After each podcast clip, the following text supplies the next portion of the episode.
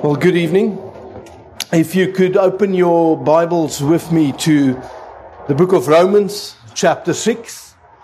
Um, this is our second evening, really, in the book of Romans. Last Sunday night, uh, Brother Danny uh, preached to us from Romans chapter 8. And as I listened to that, the Lord really laid these verses in chapter 6 upon my heart, and I want to share that with you tonight. So we'll be reading from Romans chapter 6 from verses 1 through to 7. So if you have your Bibles, please follow along with me. What shall we say then? Shall we continue in sin that grace may abound? God forbid. How shall we that are dead to sin live any longer therein?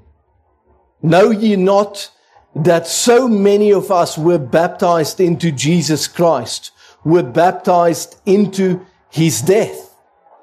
Therefore, we are buried with him by baptism into death.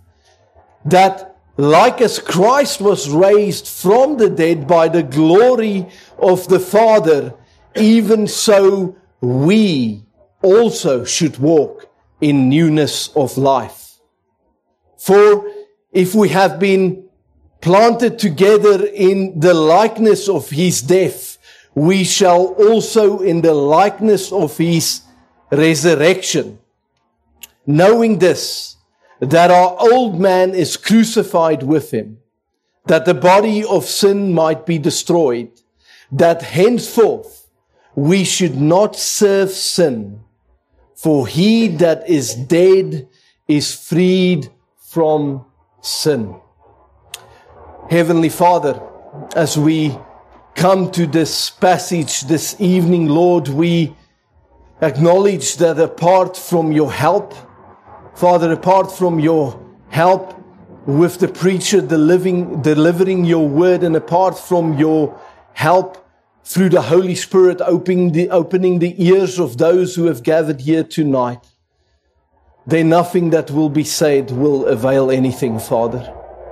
We acknowledge our dependence upon you, O Lord.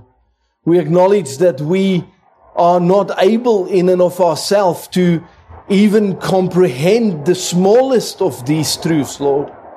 But that it is the greatest truths that you open as your Spirit gives us insight. And we ask, Father, that you would help us in this way tonight.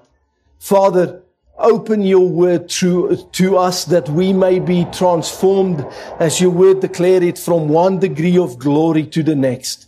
That we may become more like our Lord Jesus Christ, our Savior.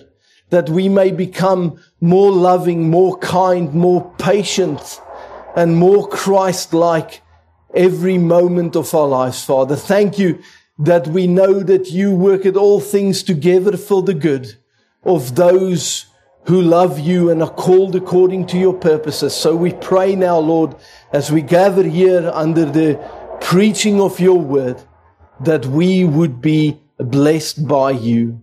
In Jesus' name. Amen. Amen. I want to draw our attention specifically tonight to verse 4 of this passage.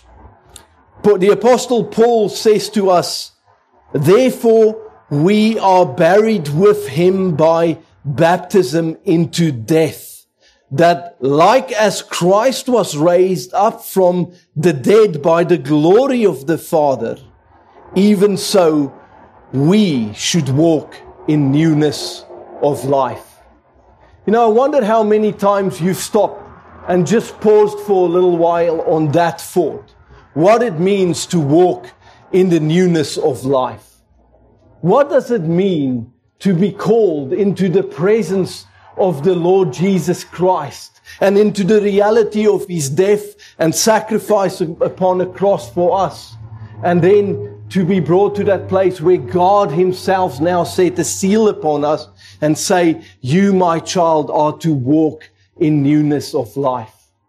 You know, how many of us, I wonder if we were to ask the question tonight, would testify to that reality. Hopefully all of us. hopefully all of us would say, yes, indeed, I am walking in newness of life because of what Jesus Christ has done for me. But my dear brothers, if you are anything like me, and I think you, most of you probably are, because we are all in so many ways still beset by the world and sin and the struggles that we have in the warfare to which God himself has called us to in this world. And often we find things a struggle. You know, I remember about 10 to 12 years ago, I can't exactly remember the date, but I was just uh, new in my ministry with SASRA, sharing the gospel with soldiers, and I was working in Bordon. Uh, it's a place where REME at that st- stage was stationed, and it was a, a large unit. About any given moment, there was about 3,000 soldiers on that unit. And I walked around sharing the gospel with soldiers. And there's two individuals that I met and started studying the scriptures with them, reading through the Bible and talking to them about the Lord Jesus Christ. And as we continue to do this, eventually these two individuals made a profession of faith. They were both on the same course, which was a tremendous blessing. They often brought some of their course mates along and we would have discussions during lunchtime and it was just wonderful. You know, it's just amazing when you see God's blessing. And, you know, their profession continued in the time in Bordon. They were there for about a year. And by the time they finished their course, they had to be posted away to a unit that they had to go to. And both of these individuals were posted to Germany. Now, all British soldiers who've spent time in Germany knows the struggles and the trials that lay, lay before you in that environment. You're taken out of your comfort zone. You're taken to a place where you live only among other soldiers and the type of things that soldiers get up to often aren't the most sanctified activities that you can imagine. And these two guys were sent out in the midst of that. I contacted them a few times, you know, to my, due to my own failures. I'm very, very bad at keeping in touch with people once they move on. But as time drew on, within a couple of months, I stopped calling them, and uh, our, our, our, relationship started to fade, fade to extent. You know, about four years passed, and after that four years, I was in the mess one evening, just walking around looking for somebody to talk. And if we think about this concept of walking in newness of life, one of the things that we need to remember is that it means that you and I will be changed by God. You see, this newness of life is not something that you have decided, right, now all of a sudden I'm going to live in this way. It is impossible. You know, all the gifts of the Spirit is impossible for you as an individual just to go and muster up by your own will.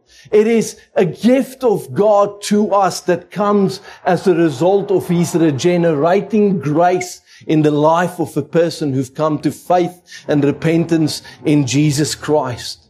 And these two, and these two guys were, were out there and I walked that evening about four years late, later in the, in the cookhouse and lo and behold, I saw one of them sitting there at the table and I thought, oh great, you know, I'm going to sit down there and catch up with my brother. And I went to sit down with him and I said to him, oh, you know, so good to see you. You're back on your class once. All the soldiers that are posted out uh, from Lyneham after their basic course, after four years, they'll come back and do what they call an upgrader course. You see, so they, they continue their qualification. And, and I immediately assumed that what, that was what the soldier was on. And I sat down with him, started talking. Within moments, the other guy came by as well. And you know, I started rejoicing more and more because I was able to catch up with these two brothers of mine. You know, and I, I asked them, how are you guys doing? How long have you been here? And they both kind of looked at me a little sheepishly and they said, oh, we, we've been here for about five months, which means they were coming to the end of their course. And immediately I thought, you know, at least thought you would look me up or say hi or something, but I, I left that. And within moments, the rest of the guys from their courses started joining us, sitting at the table as well. And you know, within moments, the, the, the, this discourse just changed completely. They started talking just the way all the other so- uh, soldiers talked. They started swearing and cursing and all these things.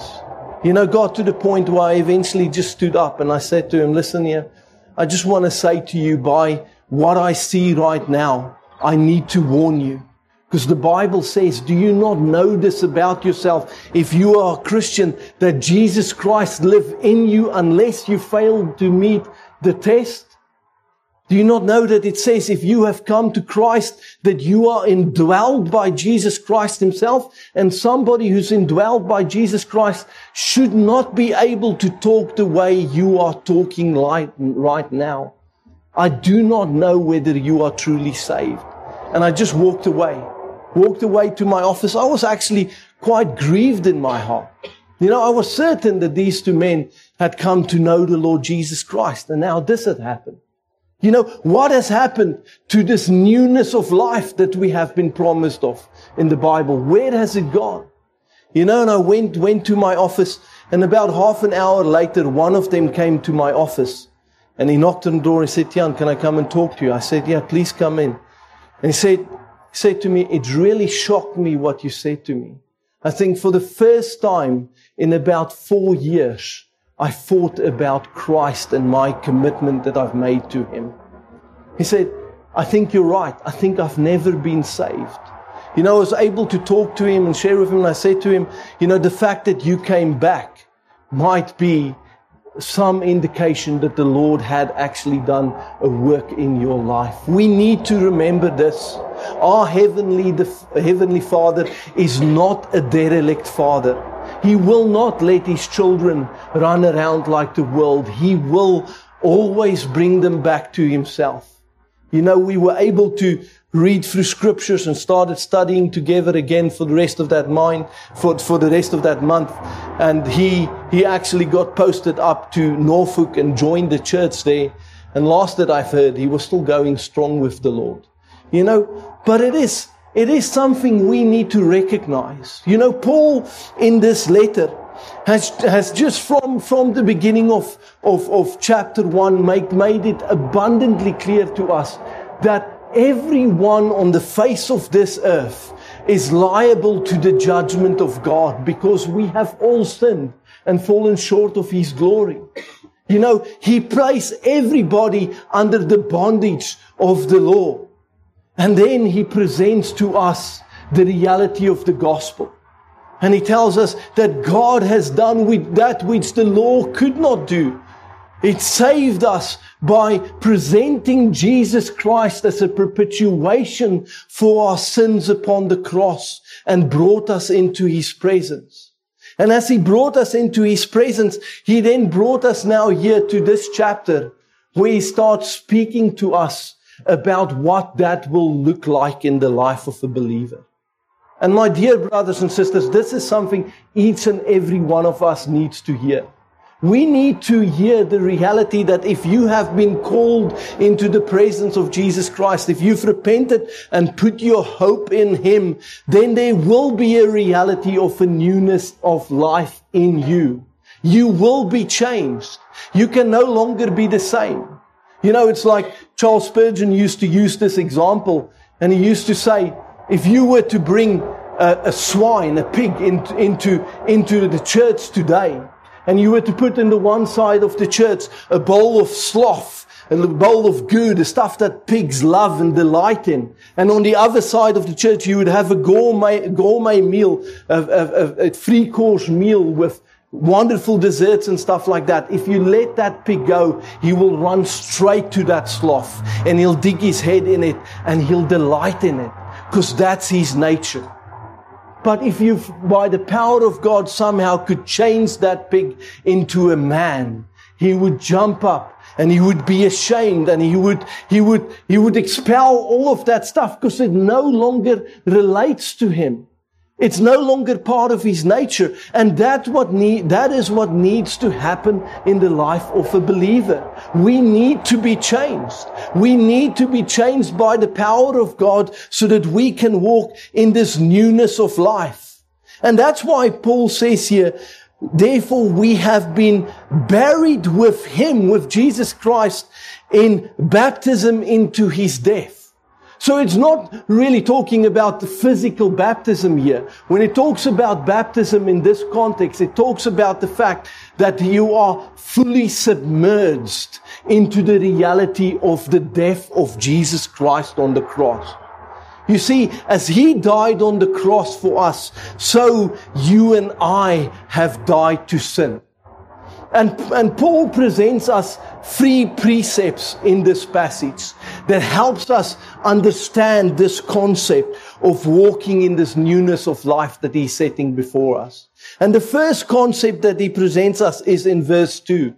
And it's this reality that you and I are now dead to sin. Look at verse, verse two. Let's read from verse one. What shall we say then? Shall we continue in sin? You know, Paul is addressing that reality, what he, what he communicated in, in chapter five, that we have been saved by grace, that God's abundant grace has cleansed us fully from our sin. And, and what will most often happen with unregenerate people is they will go and say something like, so I've been cleaned. I've been set free from the bondage and power of sin. And, and, you know, God's grace abounds all the more wherever there is sin. So why not sin more? And Paul's answer is by no means. Never. Do you not know this? He said, God forbid. God forbid that we should sin anymore. Do you not recognize this? How shall we that are dead to sin live any longer therein? You see, so this is the first precept that he gives us in light of this certainty of the newness of life that we have been promised in Jesus Christ. It is that, that you and I are dead to sin. Look, you need to notice that that, that that word is given to us in the past completed tense. You are dead. You are dead to sin. You're not just dying to sin. You are dead to sin because of what Jesus Christ has done for you. Isn't that a stark contrast to what we used to be in the flesh? In the flesh, we were all testified that we were dead in our sins and trespasses. When you were in the flesh, you had no ability to stand against the pull of this world and the, the torment of sin and depravity. It pushed in all around you. But what Paul says now very clearly, he says, you're no longer dead in your sins. No, in fact, you are dead to sin. My dear brothers and sisters, I wonder this evening if that is a reality in your life. Can you say with me tonight, yes, I am dead to sin? I'm not talking about sinless perfection. I'm not talking about our ability never to sin again. I'm talking about the reality of that change that God Himself has wrought into your life. That He has brought you to a place where you are dead to sin and you hate sin. It's a part of the reality of that warfare that is ever before a believer. That when you sin or when you struggle, it grieves your heart. You, you, yes, you, you do sin, but when you sin, you are burdened with it. It, it weighs you down because you no longer want to be a part of that. You are dead to sin. You no longer live in it. That is something that God has done for us. And so in light of this newness of life, we need to recognize that precept that God has brought us to a place where we are now dead to sin. So therefore no longer live in it. Look how he makes it clear. He makes it clear that you need to see that reality, that you are dead to sin, so that you may no longer live therein. What, what, how then should we live? If we don't live in, in, in, in, in sin and the struggle of, of sin, how then should we live? Actually, Peter, Peter addresses this for us very clearly in, in First, Peter, uh, First Peter chapter 4. Turn with me to First Peter chapter 4 and just, let's just read a few verses there. The, the apostle Peter says this, For as much then as Christ has suffered for us in the flesh, arm yourself likewise with the same mind. For he that has suffered in the flesh has ceased from sin, that he no longer should live the rest of his time in the flesh to the lust of men. Turn away from the lust of men. No longer engage in those things that delighted you previously. But look what he says. But to the will of God. So no longer live in the flesh and in the lust of men, but live to the will of God. Brothers and sisters, that's why in our church, over and over and over again, we're admonished to get ourselves into this book, into the Word of God. Because, my dear brothers and sisters, that is the only place you are going to get an understanding of the will of God. You know, I, I remember, I don't know if I've, I've shared this before, but I remember when, when I um, just finished my career in the army, I was medically discharged, and, and I, was, I was firmly convinced that uh, I was, the Lord, the Lord wanted me to share the gospel with soldiers. And all of a sudden, it seemed like this door was going to close. And I could remember one day sitting with my pastor having a conversation with him. And I said to him, Rick, I don't know what's, what's happening. I don't know what's going on. Because I was convinced God wanted to share, wanted me to share the gospel with soldiers. And now he's closing this door. And I don't know where to go. And he said to me that day, he said to me, Tian, where do you look for guidance in your Christian life? You know, and I said to him, I said to him, Rick, well, you know, I, I pray and I ask God to guide me, and, and He guides me. And again, he looked at me, just a wise man. You know, sometimes, sometimes the Lord brings them into our life and they can be a burden at times, but often it's the exact truth that we need to hear. And again, he said to me, he looked at me, he shook his head, he said to me, Tian, where do you look for guidance in your Christian life? I said to him, man, Rick, don't you understand? You're a Christian, right? You must understand what I mean when I say I pray and I ask God to guide me and He guides me. And he just again shook his head and he looked at me and he said, Tian, you are no different than somebody who reads tea leaves or look at the stars in the heaven and look for guidance in that way. He said, do you not recognize this, that God has given us His perfect word? So that we may learn more about him and discern his will. He said, if you're, if you're a Christian and you say you just pray and you expect God to guide you, you're going to be like somebody who's tossed to and fro with every wind of doctrine that comes across your path. He said, you need to know God in his word and then you will be equipped by God through the Spirit to make the right decisions as you seek to live in light of His will. And that's what Peter is saying. He says that we should live to the will of God. Look what he says in verse 3. For the time, uh, for, for the time past of our lives may suffice us to have wrought the will of the Gentiles. Previously, we lived in light of the will of the Gentiles. When we walked in lavishness, in lust, excess of wine, re- revelings, banquetings, and abominable idolatries, wherein they think it strange that you run not with them to the same excess of riot, speaking evil of you. My dear brothers and sisters, if you follow the Lord, He will change you. And those who you used to go about with you may think you are strange. But does the Bible not testify that we indeed are a peculiar people? A peculiar people set apart for the purposes of God. Have you been set apart for the purposes of God? You see, brothers and sisters, if we consider this first precept that Paul is setting before us, we need to not only embrace that truth that we are dead to sin, but we need to fully accept the fact of our passing. You need to accept that you has, have passed from death into life because you find yourself in that place where you are now dead to sin.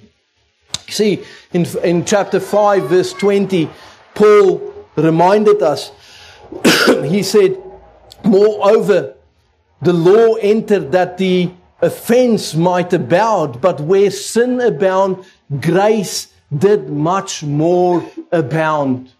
You see, where that reality, that knowledge of sin comes in light of the law, you and I now knowing that we are dead in our sin can stand in the reality of the grace that God has put before us.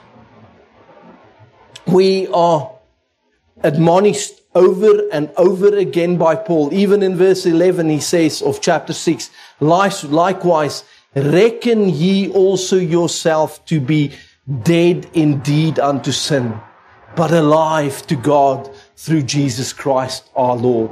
You see, so it's not just the fact that we're dead, but we are also alive in Christ Jesus. And this is that newness of life that Paul is talking about. That we are now living in Him. The second precept that Paul is giving us here, the second thing that he underlies that reality with, we find in verse 4.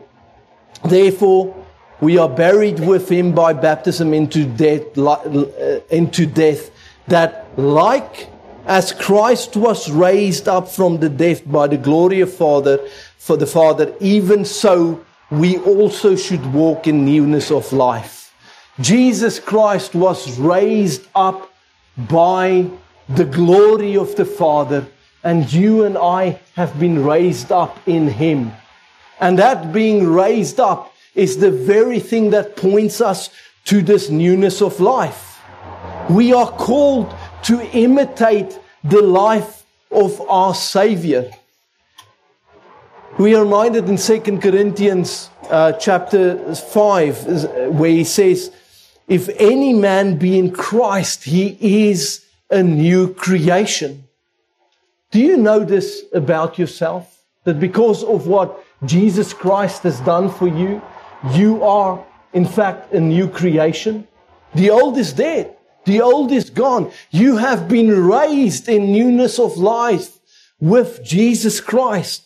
So therefore, we should live in light of that. That truth should undergird us with resurrection hope. You know, I love it. I don't know if you've ever seen in a big storm and you've looked outside and you've seen a little bird coming to take sanctuary in a tree. And, and they, they're clinging on to that tree, but regardless how much the wind blow, that little bird is not afraid because he knows even if the tree were to blow over, still his wings would carry him to safety. And that is the reality for you and me, dear brothers and sisters. As we stand in Christ Jesus, we are undergirded with the reality of this resurrection hope that we are in Christ. We are safe because of what He has done for us. In the Crimean War, um, there's a war between Russia and England. I can't exactly remember which soldier on which side of the conflict this soldier was, but there's a story told of a soldier who was injured in battle. And even though he was injured, he managed to crawl his way back to his tent where his belongings was.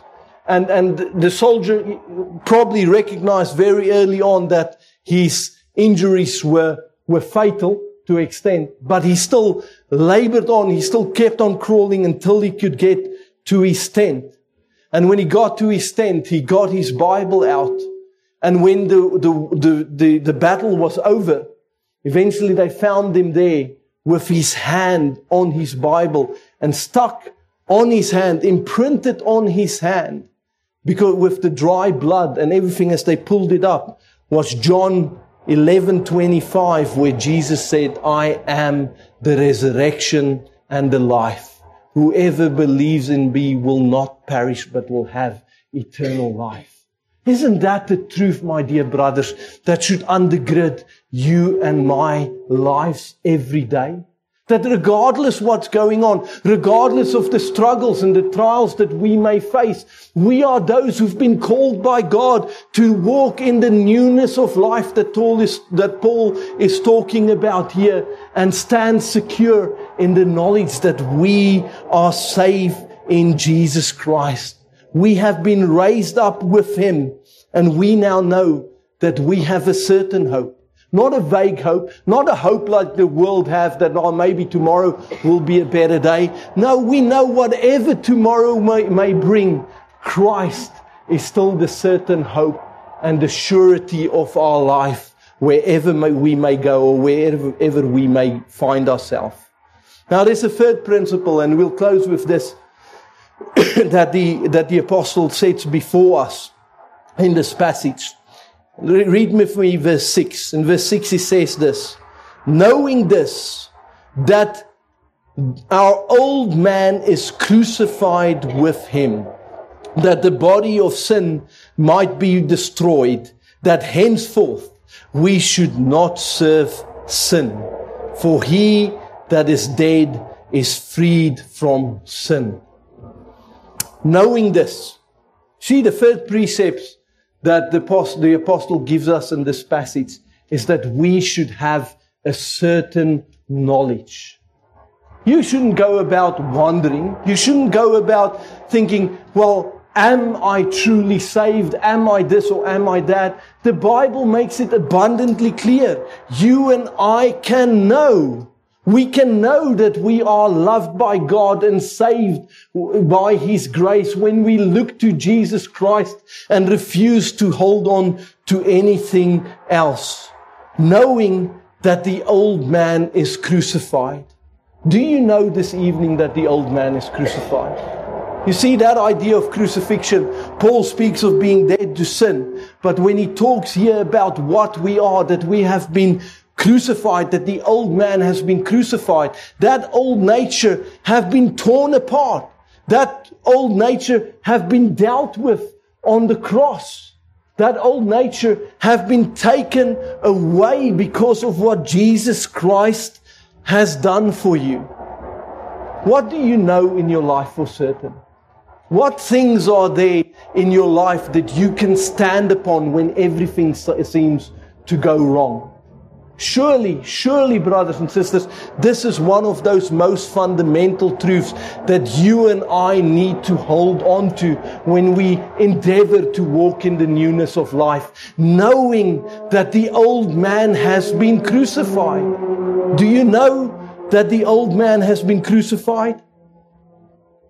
You know, with all the best promises and hopes that this world can present to us, I think I would prefer to hold on to this truth, knowing that I've been raised with Jesus Christ, knowing that because of his sacrifice on the cross, he had crucified my old self with him. Paul in uh, uh, uh in Philippians, I think. Let me just go to Philippians chapter 3, verse 10 says this that I may know him and the power of his resurrection and the fellowship of his suffering, being made comfortable unto his death. Oh, brothers and sisters, imagine that, that a people in this world can rejoice in the death of somebody on the cross because we know that is where our security lies. That the Son of God Himself bled and died for us that we may have hope and that we may have hope throughout eternity. You see, Paul, throughout his letters, I think in, in, in 1 Corinthians specifically, he, he reminds us of a number of things that we should know chapter 3. Let's start off, let's start off in chapter 3. So we've got this third precept, and the third precept is this that we should know the old man has been crucified, and that's why we can walk in this newness of life. But there's a couple of other things that you and I need to know. And Paul makes it abundantly clear. In chapter, uh, 1 Corinthians chapter 3, verse 16, he said, Know ye not that ye are the temple of God? So not only do we know that we have had the old man crucified, we know that because of what God has done, we are now the temple of God. Brothers and sisters, how can we continue in sin knowing that Christ indwells us? How can we turn our eyes away and suppress the truth of God in unrighteousness any longer when we know that we have been made the temple of God? See, knowing that we are walking in newness life precludes this idea that we have been crucified, the old self have been crucified, but also that we are now the temple of God. In chapter 5, he says another thing that we should know. Verse 6, he says, You glory, your, your glorying is not new, not good. Know ye not that the little leaven leavens the whole lump? Not only do we need to know that we're a temple, but we need to know that if you engage with sin in any way, it will create more and more leaven that will hinder your walk with Christ, brothers and sisters. We need to know that a little leaven leavens the whole lump. And the reason for that, Paul gives us later on in the next verse of chapter 6. He said, do you not know that you will be judging angels?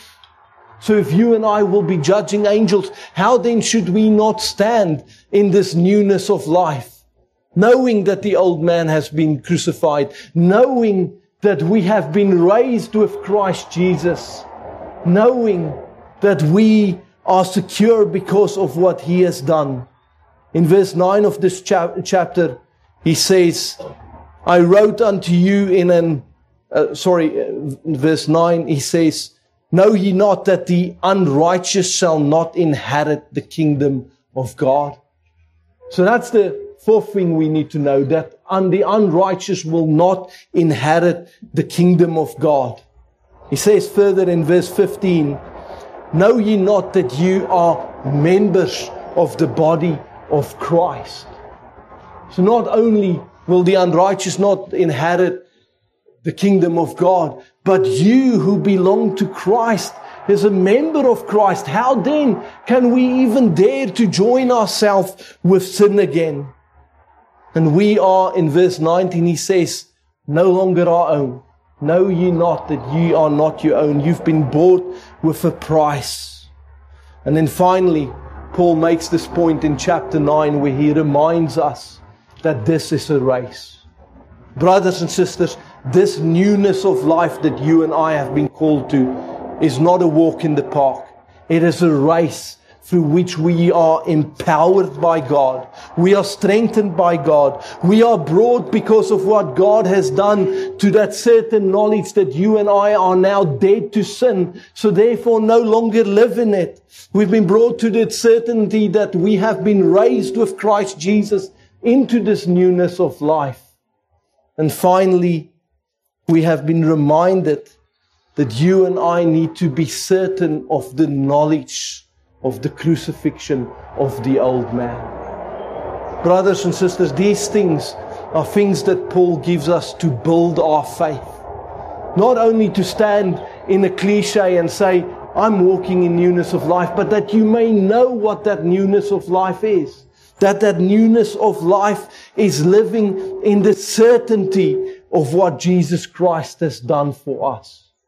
And that is why we can face every moment knowing that Christ is with us, knowing that Christ is the one who sustains us, knowing that He is the one who brings us to that place where we will judge the world and angels together with the Lord Jesus Christ.